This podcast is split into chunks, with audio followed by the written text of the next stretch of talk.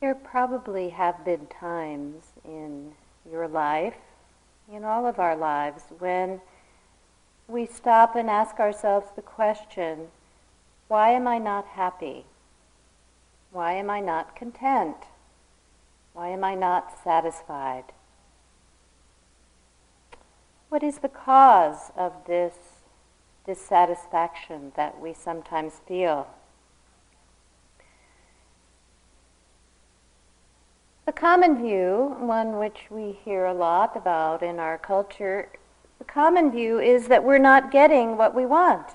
We must not have the right relationship or the right job or the right body or the right uh, temperament or we must be psychologically neurotic or something.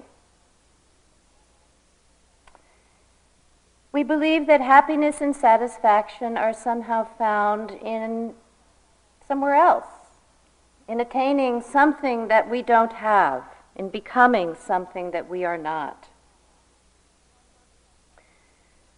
This practice asks, asks us to look at this question Is this true? It's certainly true that when we don't get what we want, we can feel quite frustrated and we can feel like a failure. And so it is very easy to imagine that if only I had gotten the job, then I would, etc. But then we may also notice in our lives, and many of us, I'm sure, have gotten much of what we wanted, what we set out to get. When we do get what we want, how long does the satisfaction last? That's a whole nother interesting question.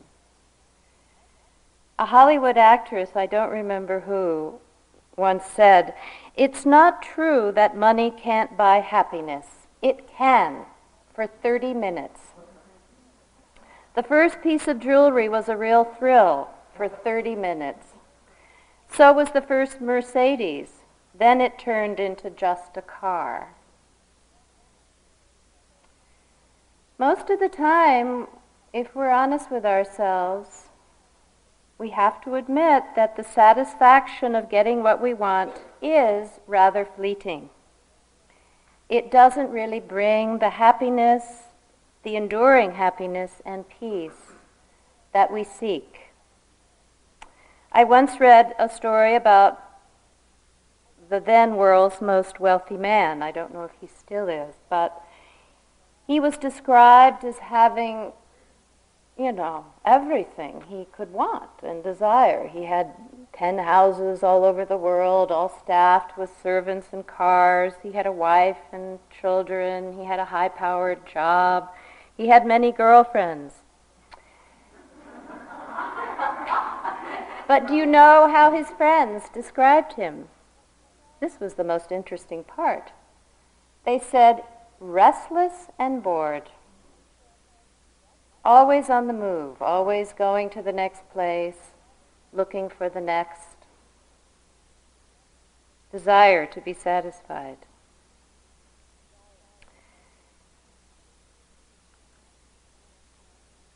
A recent issue of Time magazine talked about the paradox of prosperity.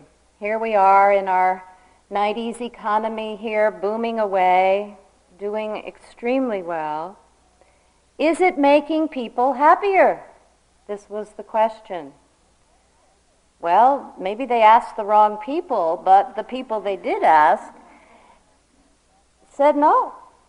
What was happening was they were working longer hours, working harder and longer just to keep up, even though they could recognize that they had already a lot more than their parents had had.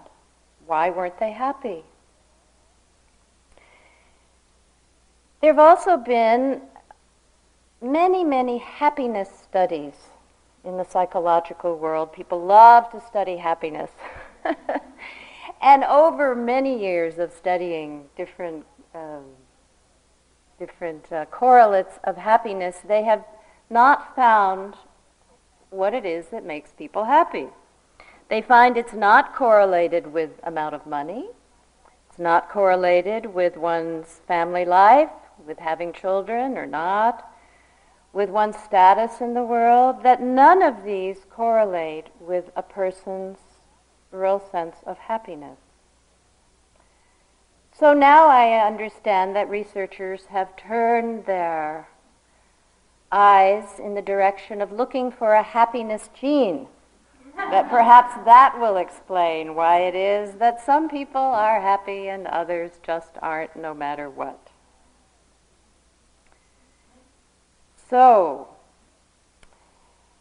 it's true that in our consumer culture we are very conditioned. We are led in the direction of, of believing that money and material possessions are the key to happiness. I was working on my uh, little Mac PowerBook one day when the screensaver comes up with all these quotes, you know, and the quote that came up was, all I ask is the chance to prove that money can't make me happy. We're all, we would like that, wouldn't we? Our consumer culture thinks up ways to make us want things. Our gross national product actually depends on us keeping our desires at a fever pitch, always buying something new, new to taste, to see, to try, to adorn ourselves with. I grew up in the 50s and I remember having a typewriter. it sounds positively archaic now. Just a manual typewriter. It seemed like a really good thing to have. Then they became electric. Then they turned into word processing, and that was very exciting. Now we have computers. We have the internet. We have the web. We have email. Video mail is coming, and virtual reality is beginning to boom.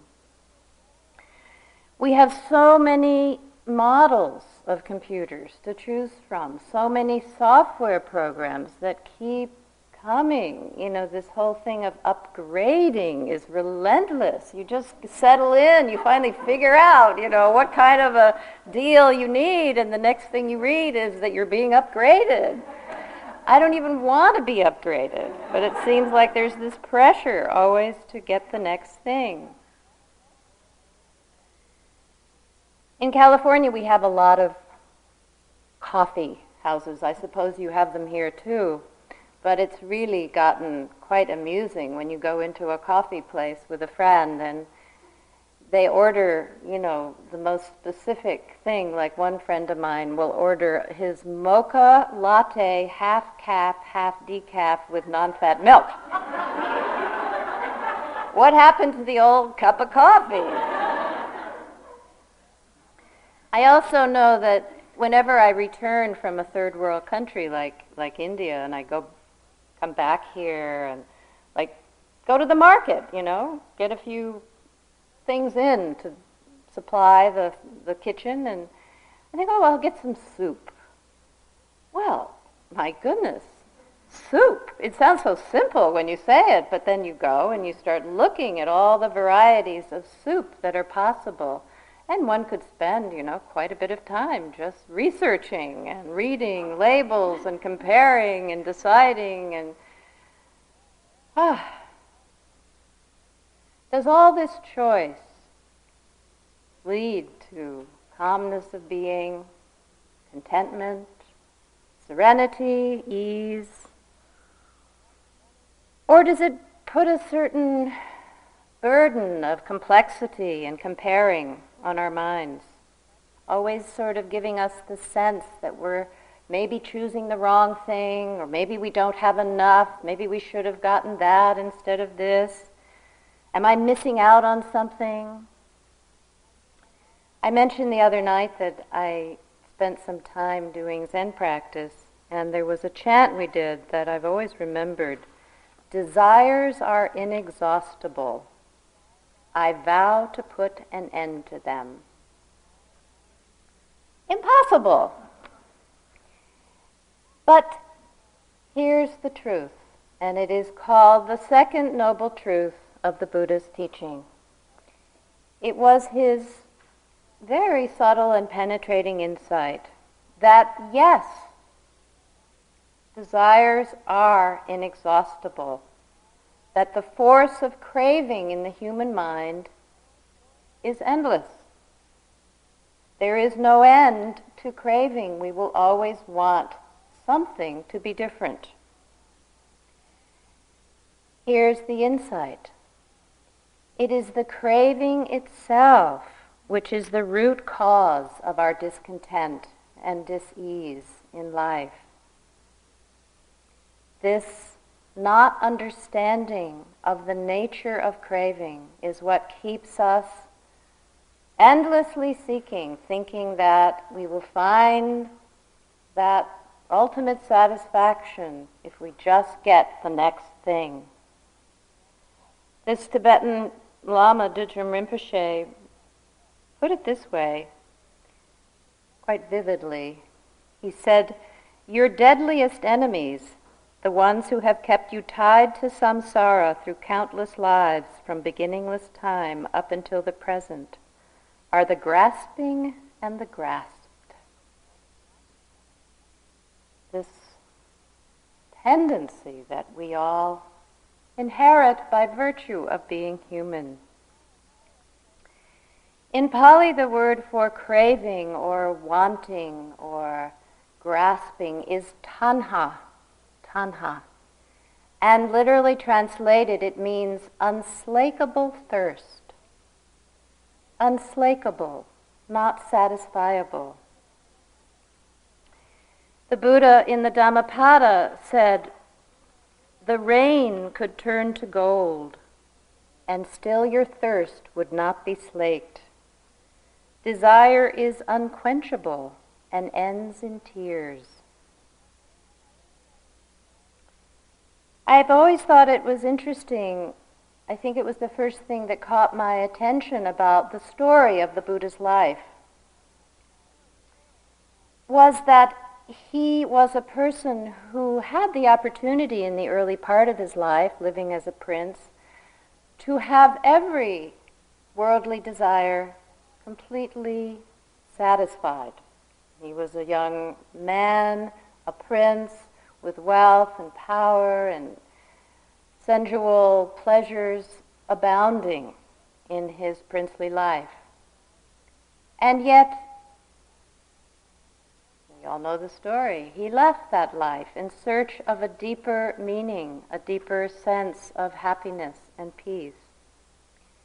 And as many of us do in searching, he took up a path that seemed just the opposite of that life. It was the path of a wandering ascetic, where he denied himself, thinking that this would be the way to happiness. He denied himself any kind of sense pleasure, including not eating and so there are some statues of the Buddha where he's depicted as a very emaciated, almost skeletal person. He finally realized that that also wasn't bringing him the liberation and happiness that he sought. And so, out of that, he began to eat a little bit more. His strength came back. And the middle way of moderation between extremes began to be born in the Buddha's own experience. Not having too much, not having too little, but finding the middle path. And so it was that he sat down under the Bodhi tree and determined to discover his own liberation. And he found that the way to not being driven by craving was to understand deeply and immediately and profoundly the nature of desire itself. And so that we can do this as well in our practice.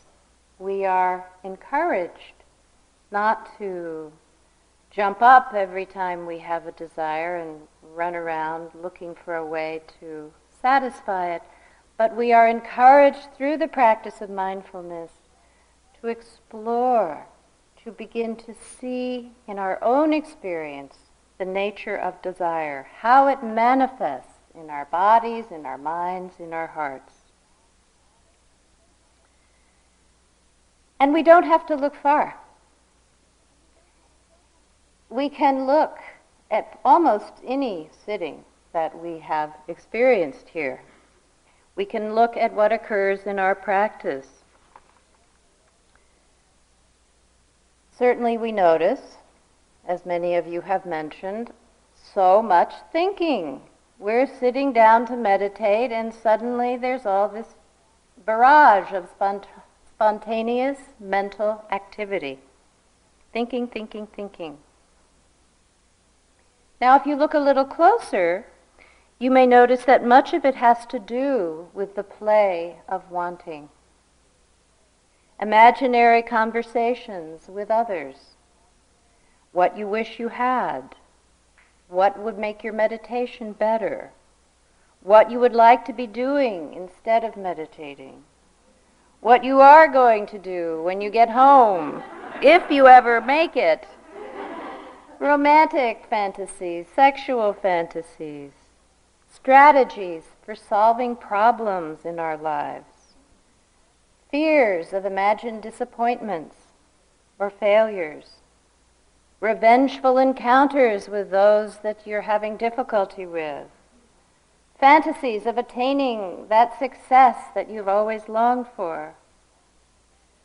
This is not uncommon, I imagine you recognize a bit of this. After exploring in this way, it seems fairly obvious that the desire that we see in our own experience for things to be other than they are is rather pervasive.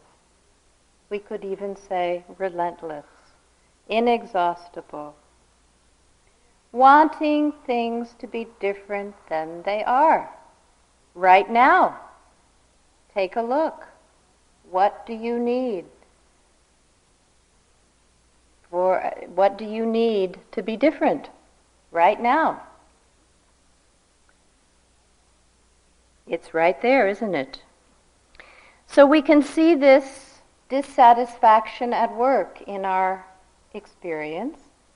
We can also reflect on some of the larger movements of craving in our lives, times when we have felt that our well being absolutely depended on the attainment of fill in the blank, you know, whether it was the relationship or the child or the job or the ice cream soda or fill in the blank. Like a friend of mine's daughter, when she was about three years old, um, told her father she wanted some ice cream, and he was saying, Well, I don't know if that's so good for you. She said, Daddy, I need it. I need it. And we do feel that way at times. It's not just an idle want, it's we need it. We've all experienced those times in our lives. There's a, a woman by the name of Margot Anand who writes about tantric sexuality. And she tells us some interesting uh, facts. She said the average orgasm lasts 10 seconds. The average frequency of intercourse is once or twice a week. That's 20 seconds a week. One and a half minutes a month. 18 minutes a year. And that's if we're fortunate. For one and a half minutes of ecstasy a month. How many hundreds of hours do we devote to thinking about sex, daydreaming about sex, wishing for sex, planning for sex? Isn't it amazing? U Pandita Sayadaw put it this way. He said, lust cracks the brain. We're not at our most rational, wise, calm, compassionate best when we're lost in that kind of intensity of passion. So, whether it's that nudgy dissatisfaction on the cushion or that driving sense of passion for something in our lives, I think both of these, this whole spectrum, these, these examples that we can relate to in our lives, really illustrate some of the things that are useful to know about the actual nature of craving, the nature of tanha. I think the first useful thing to know is that this state of craving is a trance state. It's like we've taken a hallucinogenic drug, and in that state, everything in the world appears different. We lose perspective in that state. We see only what it is we want. It's like the old saying when a pickpocket meets a saint, all he sees are the saint's pockets. In that state, in that trance, we become very focused. Our thinking may become quite obsessive Control and manipulation are the dominant modes of, of strategy. And we imagine that our well being is completely dependent on the attainment of the desired object, that we won't survive without it.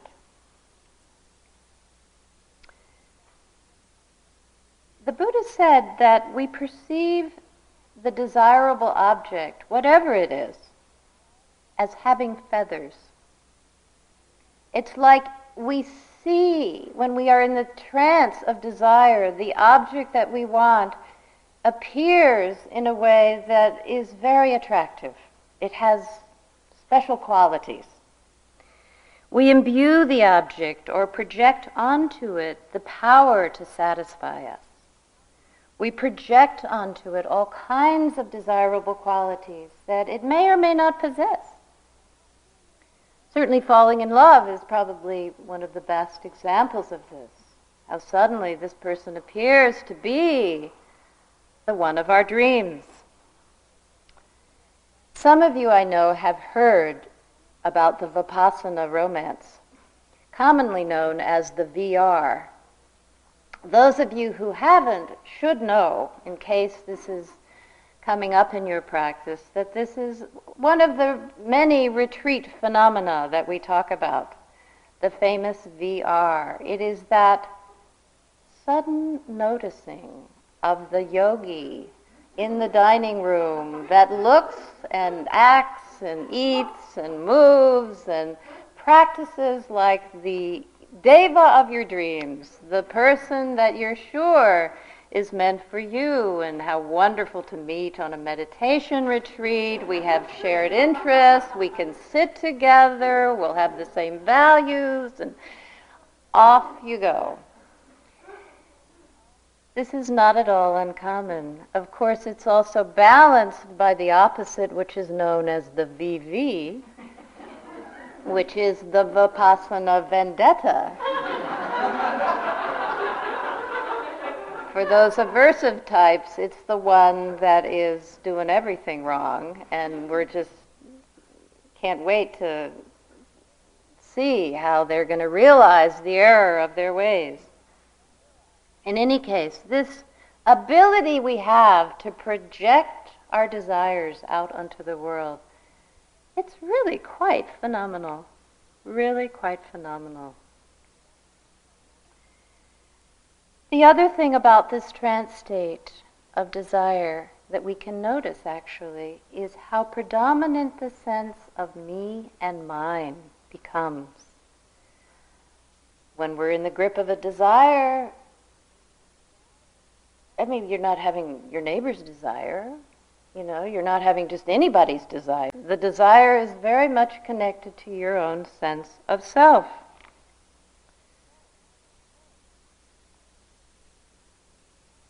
I think I'll tell the, a story. This is a true story that happened in uh, the Bay Area in California where I live. And it's a story about a man who had a kind of unique business, and that is that he owned a blimp. And the business was that he, he took people out in his blimp and toured the Bay Area and allowed them to see the sights in this way.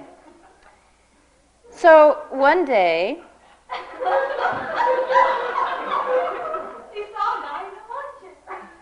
Oh, I see. No, we're not back with the lawn chair.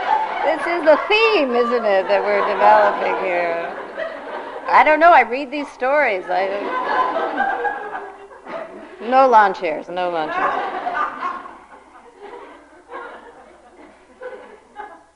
He had been out with a group of people touring. They came back to the airstrip where he had kept the blimp, and they had all the blimp was on the ground and everybody had gotten out. And, you know, blimps are filled with helium, so they rise rather easily. And I guess the, the uh, rope that secured the blimp to the ground somehow got loose, and he had his back to the blimp, and when he turned around, he saw his this is a sad story. really, it is. I don't know.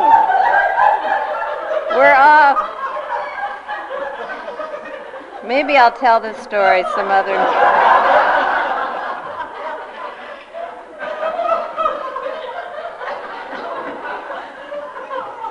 Do you want to tell this story? She's heard it already.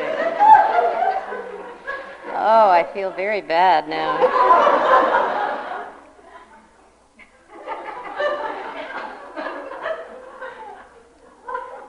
If I don't tell you the story, you're going to be after me to let you know. So I think I better tell you the story. So he, he saw, when he turned around, he saw the blimp rising. And he grabbed hold of the rope. And he didn't let go. He didn't let go. The blimp kept rising, and he rose with it. And he didn't let go. That was his business, his blimp. Me, mine. He held on. And unfortunately, he couldn't hold on forever, and he eventually dropped to his death. The really sad part of the story was that some hours later, the blimp landed all by itself, unharmed. This is a very dramatic illustration of a fairly simple point that me, mine, we hold on. We think we need to hold on. Now we can explore this movement of mind in our practice. We can see that in our practice when we notice craving and desire arise, that we can begin to notice it as a trance state. We can begin to notice how narrow our focus becomes. We can begin to notice how predominant the sense of me and mine becomes. We can begin to notice how we are imagining that this object is going to satisfy us in a very phenomenal way. Right now, I'd like to walk you through a little exercise. If you would, right now, perhaps close your eyes and let yourself think of something. Something you really, really want, either now or in your life.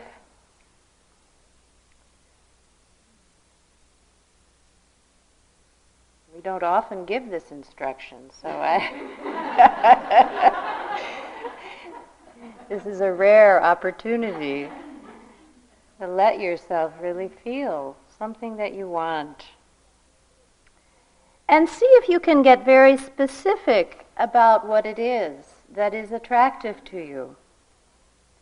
Is it the object itself? Or some specific details of the object? Or is it the state of mind which you imagine attaining this object will give you?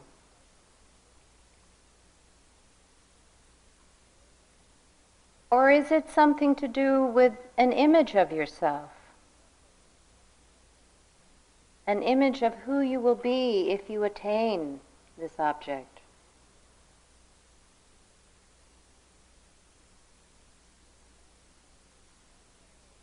And now bring your attention into your body. And notice what's going on in your body. How are you feeling? What kinds of sensations?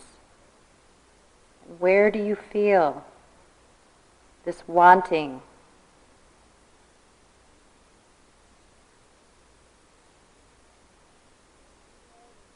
What do you notice when you bring your direct attention to the experience of wanting? Is it pleasant? Is it unpleasant?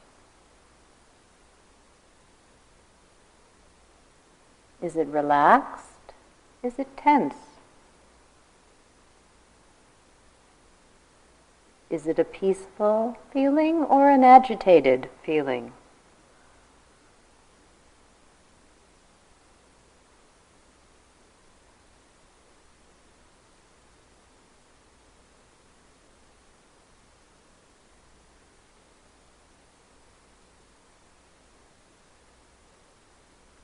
All right, opening your eyes again.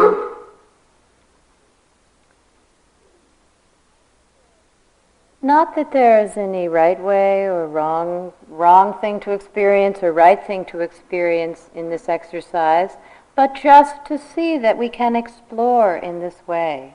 We can actually bring our attention to the actual experience of what it feels like in the body, what it feels like in the mind, what kind of thoughts what kind of images? What kind of thing do we get created by going into this trance state? Sometimes people notice that this state of wanting has a quality of frustration or tension or contraction in it. Sometimes worry that you won't make it, that you won't get it. Sometimes anxiety. Sometimes people report feeling quite excited, quite inspired, quite energy gets up and there's a sort of excitement and intensity of feeling. All of this is worth exploring so that you become familiar with what this state is. And you begin to recognize this is craving, this is wanting. Rumi wrote a poem called A Small Green Island. There is a small green island where one white cow lives alone a meadow of an island. The cow grazes till nightfall, full and fat.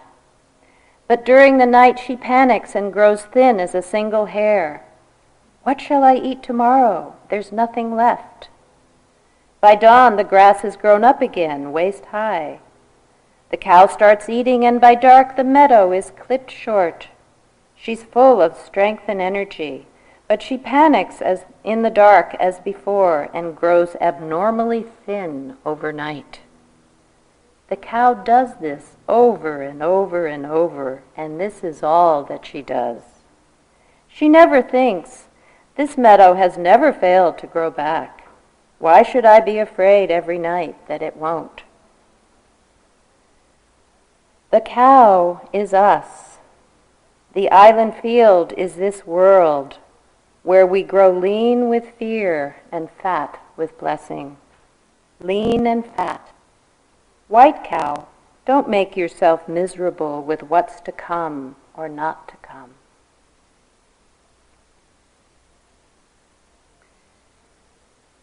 It's paradoxical, but to live in a world of inexhaustible desire, to be driven by craving, is to live in a world of insufficiency, where we're always feeling that there may not be enough this time. Rumi also wrote, Those who wish to awaken consume their desires joyfully. We consume our desires not by renouncing, not by restraining, not by setting up a bunch of rules and telling ourselves we're bad if we have desires. We consume desires by understanding them, by knowing their nature and not being fooled by them. This was the Buddha's approach. So it was on the night of his enlightenment that he could sit hour by hour, and as the story goes, be assaulted by all kinds of desires.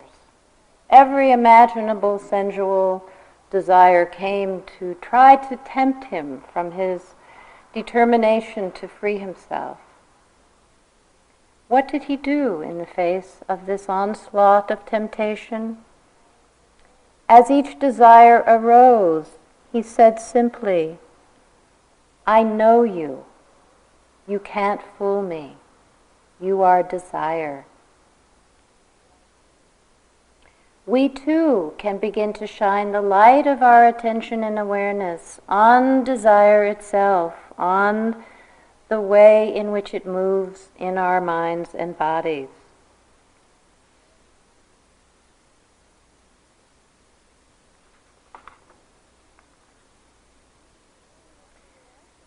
In doing this, we will also notice something incredibly simple and yet very important. That, as with everything else in our experience, desires are impermanent. They don't last. It was quite a revelation the first time I really got that, and I think it is for all of us to see that we don't have to act on every desire, but we can notice that they too pass. What we feel is so incredibly important at this moment, in an hour from now, may not seem important at all. That desires are impermanent. Or Suzuki Roshi wrote it this way. He said, Renunciation does not consist in giving up the things of this world, but in accepting that they go away. They are impermanent. There's a great emphasis in this practice, in this way of being with ourselves, on cultivating contentment, knowing when enough is enough. I feel certain that many of you have had many moments of contentment many moments of when everything is just as it is, enough, fine. We don't always notice those moments because they're usually not so intense. They don't have a lot of drama in them. They don't have a lot of me and mine in them. They're simple moments of just hearing, just tasting, just breathing. We can begin to identify them begin to rest in them. One of my teachers put it this way he said, Want what you have, reject what you don't have. That's simple. We also talk about the cultivation of loving kindness and generosity as being counterforces to this force of craving, factors of mind which help to soften our, our experience, which help to create this sense of greater contentment and ease with things as they are. It's an interesting question, this question of withdrawing our projections of desire upon the world, upon others, upon the objects of this world. A question for you. If we withdraw our desire, if our desires come to an end? Will the world itself cease to be desirable? From one point of view, it seems like the eradication of desire would be some kind of annihilation. But from the point of view of the Buddha, what reveals itself when we let go of all desire and awaken is the world of suchness, the world of things as they are, free of all of our stories about them. The Buddha said the highest form of knowing is to see everything in its suchness, just as it is. To see everything in its suchness means to see everything without attachment, without aversion. When the mind is free from these distortions of liking and disliking, then there is, in the seeing, only the seeing, in the hearing, only the hearing, in the breathing, only the breathing, in the stepping, only the stepping.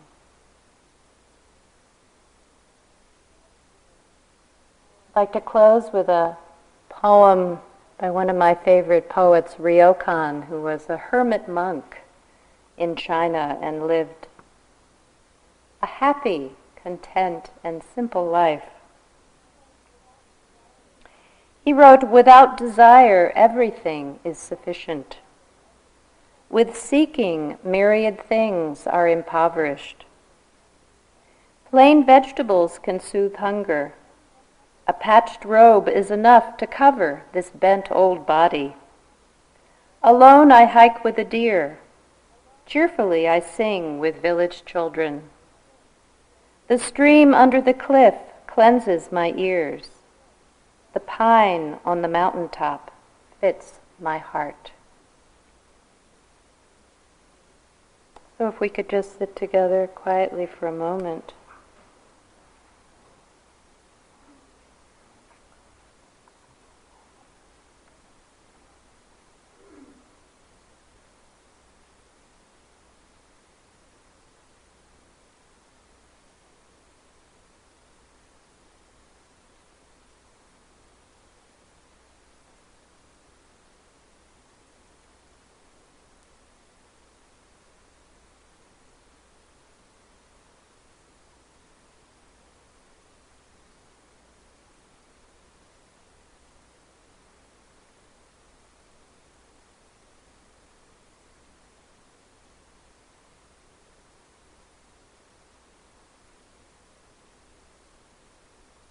In the hearing is only the hearing.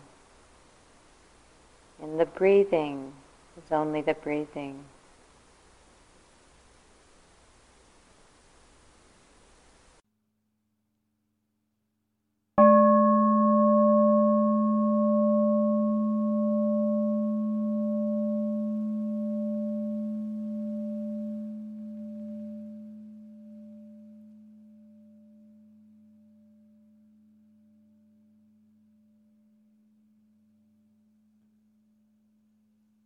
This talk was given by Anna Douglas at Insight Meditation Society on July 21, 1998.